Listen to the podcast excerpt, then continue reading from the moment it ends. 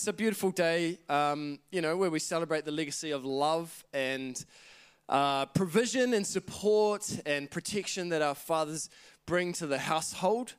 Um, but I do understand that Father's Day is also tainted with grief for some of us.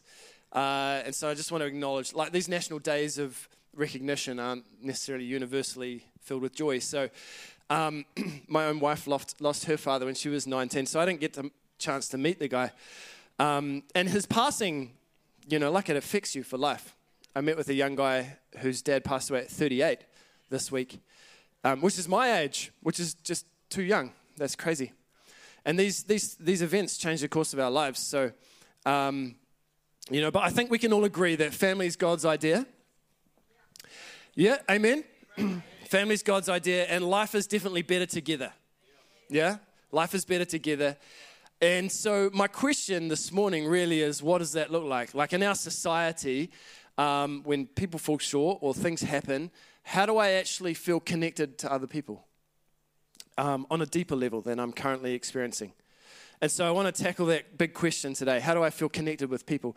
And I, I'm doing it on Father's Day because I know this is, it's not uniquely a dad issue, but it is specifically a dad issue as well. You know, like dads, um, you know, if we could just honor them for a minute, they, they generally work quite hard to, to help us survive. and then they do a lot of family stuff as well, you know? And rarely do they have time for themselves in the mix. And I know that there's disparities, but uh, there are a lot of men living isolated lives. And um, there was a sense like, I don't know, we just went through COVID, right? And I think it illustrated for us um, what we already knew is that we are living pretty isolated lives, right? There was a sense that lockdowns um, were disconnecting us from our social networks. Yes? But actually, I think for a vast majority, it actually just, it kind of, it just highlighted what was already a trend in their lives. You know, that, that life was already deeply disconnected. So there is a catchphrase for this latest generation. I don't even know what they're called. What are they called? Like Z or something? 12D. Um, so the, that, that, they, the phrase is, we are social, right? Um, because there's now 4.7 billion active social media users globally. 4.7 billion on social media. That's uh, just over 60% of the world population, right? And it's increasing at a rate of just a, around 10% a year. That's huge. The average amount of time spent by these individuals online is six hours and 49 minutes. Six hours and 49 minutes. And for the, for the ages 16 to 24, that, that's a day. That's per day, sorry. Six hours and 49 minutes per day of screen time. And for those between 16 and 24, it hits up around eight hours a day. That's a lot of time. I don't know if you've ever noticed, your phone probably sends you a notification once a week says you spent 23% more than last week or something, you know, like, anyone get those? They're startling. You're like, no, I didn't. Yeah, you did. anyway, um, so that's that's that's pretty big. And you know our our biggest source of news that we go to now is social. You know, that's where we get our current events and our information. We go to social, and so it's it's kind of impossible to track. Um, but there are changes that happen culturally. There's trends that are happening at a rate of social media change. You know how frequently social media changes its trends. You know, culture is changing at that same rate. And there's statistics. I have no idea how they get these statistics, but in New Zealand, we are at 72% in terms of the adoption rate of global online trends. 72%. In other words, we're right in the heat of it. You know, we may be out here on this little island in the middle of the Pacific, floating along. We're probably not floating, it's probably grounded. But, um, but it's still like we're a mile away. And yet, we are right in the thick of it. There's a dude, uh, Josh McDowell, wrote a book uh, a while ago called Disconnected.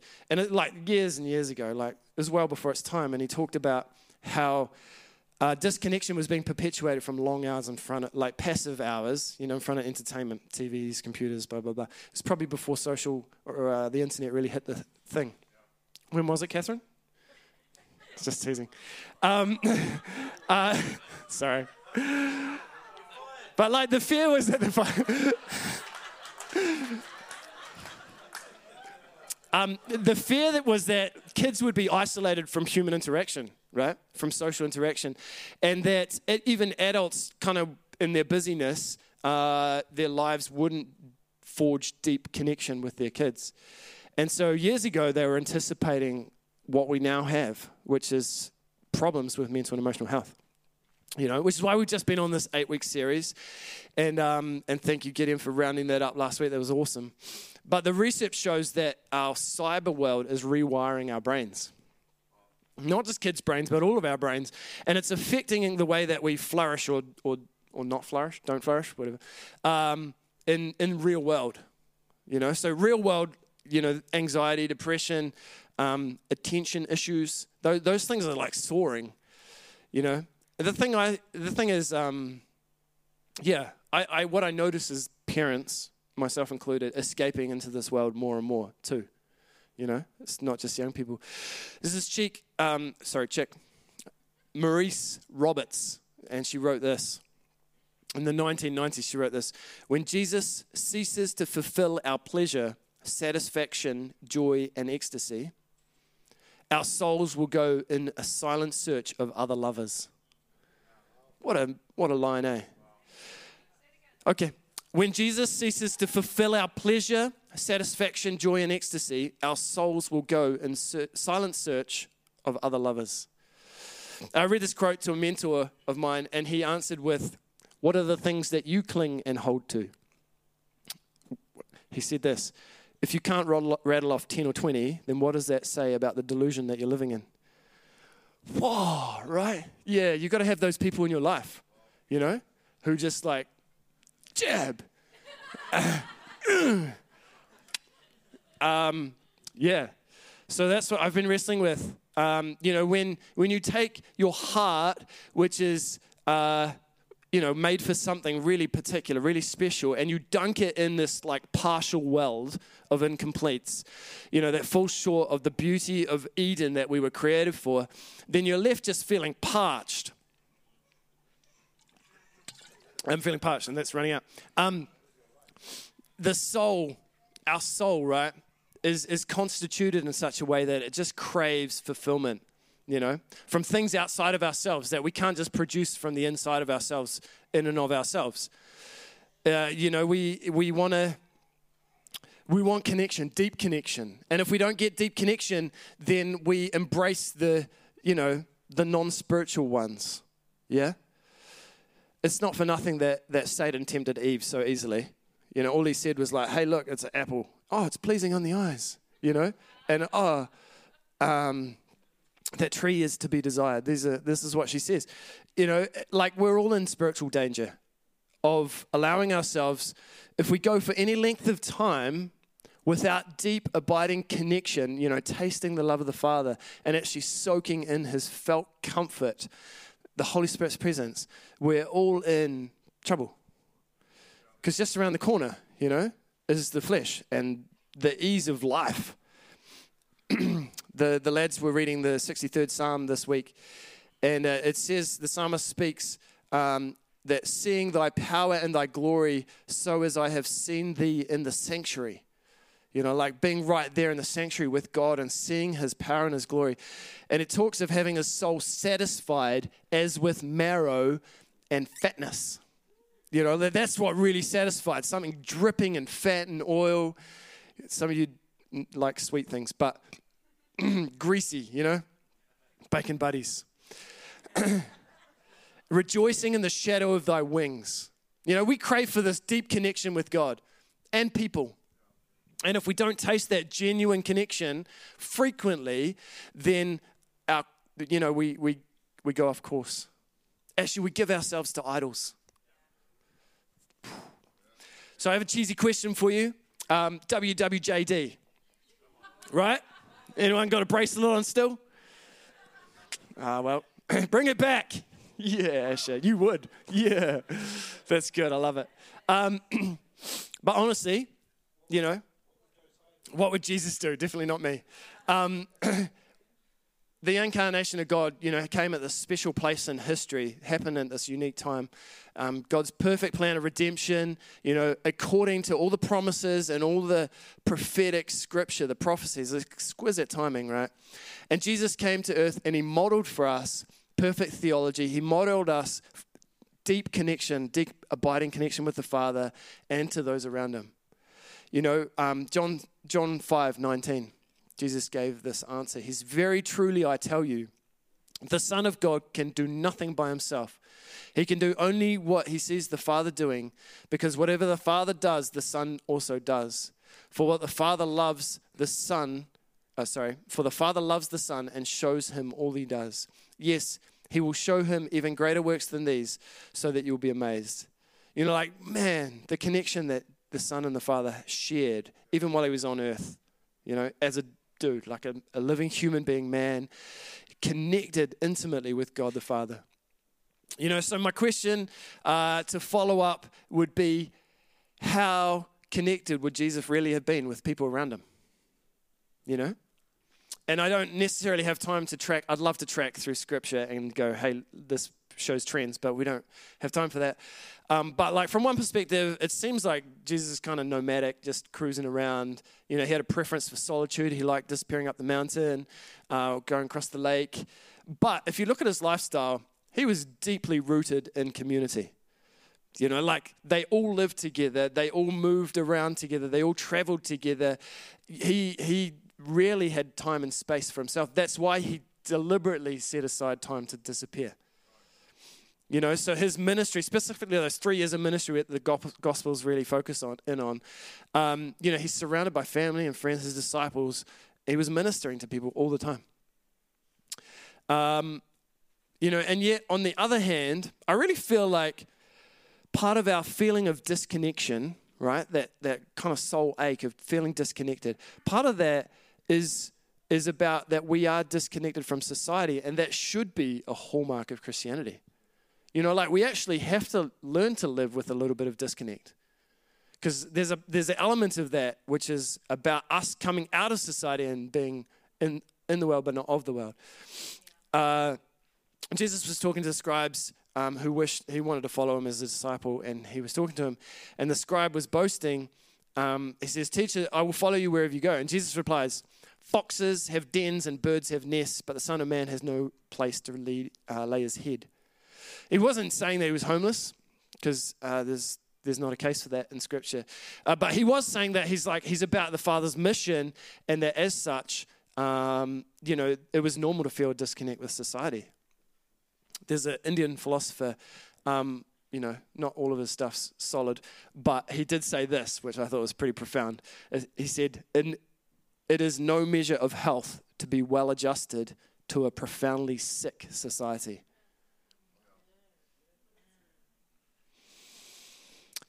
However, there is feelings that we have. There are feelings that we have of disconnect that are, of relational concern, right? We, we have learned somehow to cope doing life alone, right? Internally. I was going to do a bench press right now, but the guys took the weights off. Uh, yeah, I know. Lucky for you. Yeah, you can come set it up. What I wanted to represent was that was going to load it up. What were you up to? 100. Yeah, so I was going to probably push it a bit, you know, 130, just to make it just to make it fair on you. Uh, but without a spotter, uh, a friend of mine was doing his um, his PB last week. He's a he's a personal trainer. He was doing a PB last week. Brazilian guy, 160 kgs, and he didn't have a spotter, eh, but he was filming himself, and he lifted it, and then it landed on his chin. And I was like, dude, why don't you push it away from you? Like you roll it down your body. It looks awkward, but it's better than the alternative.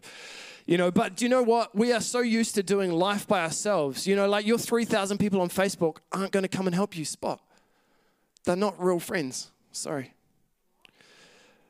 what? like they're not necessarily going to be there for you to deeply connect with you when you need them to. To hold your hand, to lift the bar off your face, um, I'm glad I didn't illustrate that actually. Hey, um, so there's this big church. There's this really big church. It's one of the biggest in America, in the world. Um, 2,700 small groups they have. It's quite a few, eh? We might have 27, so we're on the way. Um, 2,700 small groups. And they have five practices that help them build um, authentic relationships. And they actually discovered these because they went around 2,700 small groups. They went around 2,700 leaders leading those small groups. That's a lot of leaders, right? one day, one day. And, um, and they asked them, what are the five practices? What, what are the trends? What are the things, the rhythms of life? What do you see in your life groups? What do you notice? And these were the five things, right? You ready? Self disclosure, right? To allow other people to know us and to be known, make ourselves known. Caregiving, right? To love each other, to be loved by one another. Humility, yeah? To serve one another, to be served. Wash each other's feet. Truth telling, right? To admonish one another and to be admonished, like discipline and, you know, like hitting each other up. Affirmation is number five, to celebrate one another and to be celebrated. What five trends, five things that they noticed in 27,000 life groups. Those are the hallmarks. Those are the the benchmark. That's the the water table of like what it looks like to be deeply connected in relationship with one another. You know, imagine imagine if our life groups looked like that. Like the thriving network of little communities that we would have at Harmony if our life groups, I mean, to be honest, our life group does look like that, eh, Brinley? Uh, but, you know, yeah. Number three, humility. Sorry, yeah. I just ruined it for us. Oh, I'm sorry, lads. I let the team down. Well done, Andrew. Well picked. Oh, sorry, Lord. No, it's kidding. Jokes. Yeah. Um, wow. You know, thanks, bro. I honestly, though, how we relate to one another is the biggest indicator of our spiritual maturity. You know, like relationships are such a such a big indicator of where we're at, maturity wise. And um, you know, if our life groups are not there yet, or our relationships are not there yet, then we've got to ask the question why. Yeah, we've got to ask the question why. And there's a big chance that the answer I'm going to offer you in a second is going to make you feel angry or misunderstood. But my hope is that we can just push past that um, because getting past it is how we get the answer, right? How we get to the answer. You know, um, there's this thing called a blind spot. Yeah? Put your hand up here and you know yours. Uh, when you're driving in a car, there's a blind spot, right? You can't quite see in the rear view. Sorry? Right, some of us got reversing cameras. Uh, Peter Scazzero, you know, the series that we've done, Emotionally Healthy Spirituality, the, Peter Scazzero, we, we, called it, what do we call it? Living Free. Uh, he called it the shadow side. Yeah? The shadow side. And essentially, the, the behaviors in us that cause incidents around us to be replicated all the time. Because these incidents are brought around by something that we do. In other words, they, it often incites questions in you. Like, it relates to some of these questions. You might. Why is everyone against me? Why does everybody bring me down? Why does everyone abandon me? Why do my friends betray me? Why does no one pursue me? Why is life isolating me? Why do I feel disconnected? You know, um, the answer in all of those is like everybody out there has something to do with it. But actually, the common denominator is me. I'm the common denominator. And if I'm, I'm not saying this to blame you, but I'm saying this so that we take responsibility, right? Because we've got to explore the things that we can't see about ourselves. You know, that's how we find the answer to the, to the question. That's how we solve that disconnection problem. Uh, so if it's everybody else's fault and you're feeling a bit indignant about that, um, hang in there. Uh, I'm just skipping a few things here because we took so long over that bench press. Um, I want to leave you with a tool, okay? Um, it's a way of revealing our shadow side. Yeah? Uh, essentially, we make we create false selves, false selves that we've created um, to cope with life, and and to cope uh, in work. You know, outside of deep connection with God and others. Um, there's a book called Captivating. Years ago, Stasi Eldredge wrote it, and she called it Fallen Eve. Uh, but it's that fig leaf, right? The protection cover up. Um, that it's kind of habituated, like we, we make it into a habit. And it, it becomes the primary way of how we relate to other people. Yeah? Our false self. So there's a tool, and it's called styles of relating. And we all have predominant styles of relating. Okay? I'm going to sum- summarize a ton of literature and studies for you and uh, put these in three words. Okay? I'm either a person that moves away, I'm a person that moves towards, or I'm a person that moves against. All right? Away, towards, against. Away, I withdraw, I hide, I check out, uh, self preservation, emotional distance. Um, you know, I get along, but just really, you know, I keep myself from real closeness. In my heart, I'm, I'm inside here. Sometimes it looks like passivity or voicelessness, um, not challenging others, blah, blah, blah. Uh, moving towards, uh, I'm compliant. I need you to like me. You know, I appease you um, to please you and to avoid rejection. I feel secure when I'm connected with people, even if it's unhealthy, even if it's unholy connection. I'm compulsive like that. I need to be liked and serve other people and, you know, don't rock the boat, etc., etc. Move against, uh, follow me or get out of the way. Right? It feels best when I'm in control or in charge. Uh, it feels unbearable when I'm not leading. Um, you know, what can I gain from this relationship? How can I succeed? You know, what are the outcomes? Um, you know, I sacrifice relationship for ambition or success or what feels like positive outcomes. Don't handle criticism well. Don't play by the rules. Those sorts of things. Okay, so those are those three, right? You might already going, oh yeah, he's talking to me on one of those, or all three of those. Uh, you have a dominant style, and it's in service of your false self because I can project this false self out there, and then I'm hiding behind it. Yeah?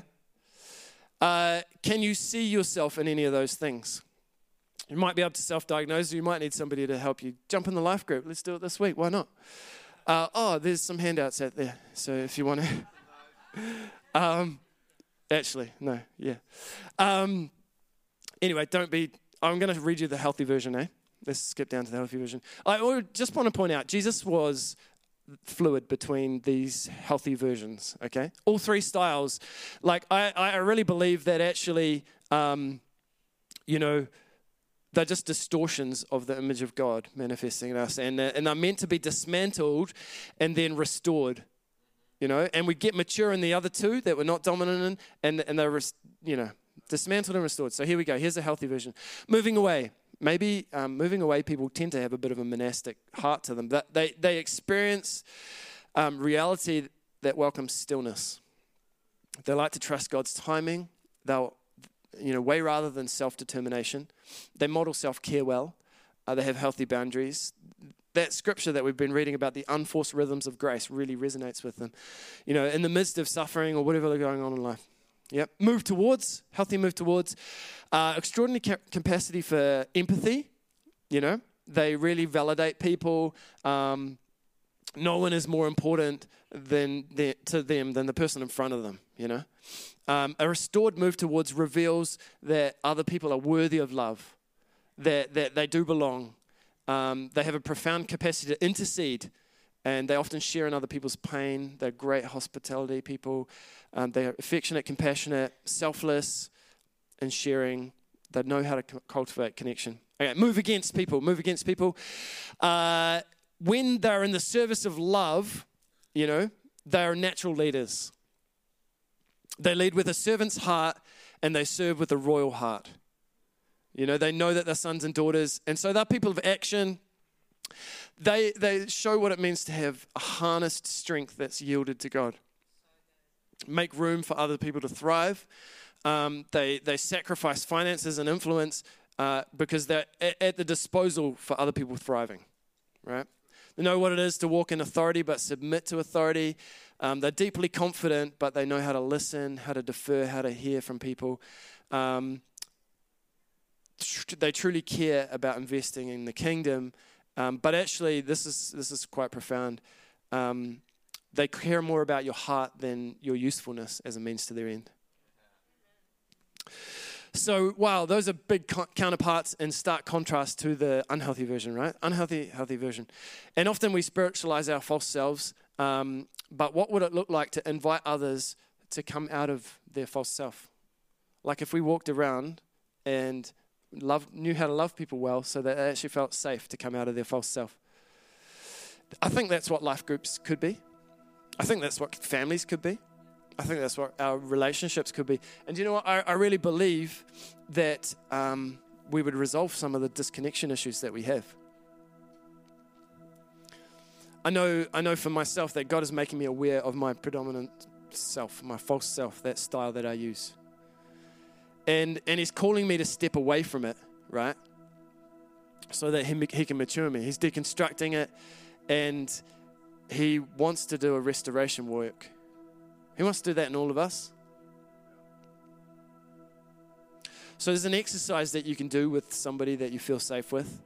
Um, it's good to do it contained because we want it to be, we don't want to wound each other deeper, right? Let's not just go around calling each other out. Um, this is for a safe place. But I want to leave you with some questions this morning because um, I really believe Holy Spirit loves this stuff because He likes us walking in healing and, and wholeness, right? That's that's His mission for us on earth, is growing them up in maturity into Christ likeness, into perfection, right? Be perfect as I'm perfect. Or what was that scripture you used last week, Gideon? It was brilliant. for, for by one sacrifice he has made perfect forever those who are being made holy. You know, Hebrews 10 14.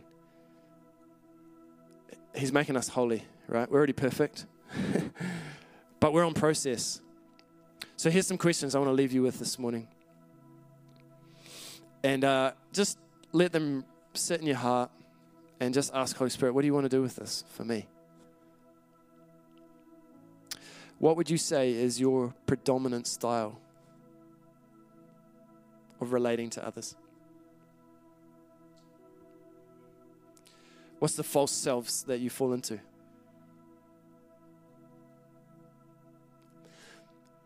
And how do you, how do you think other people experience the way you relate? How do you think other people experience the way you relate? Probably better up there. Read that.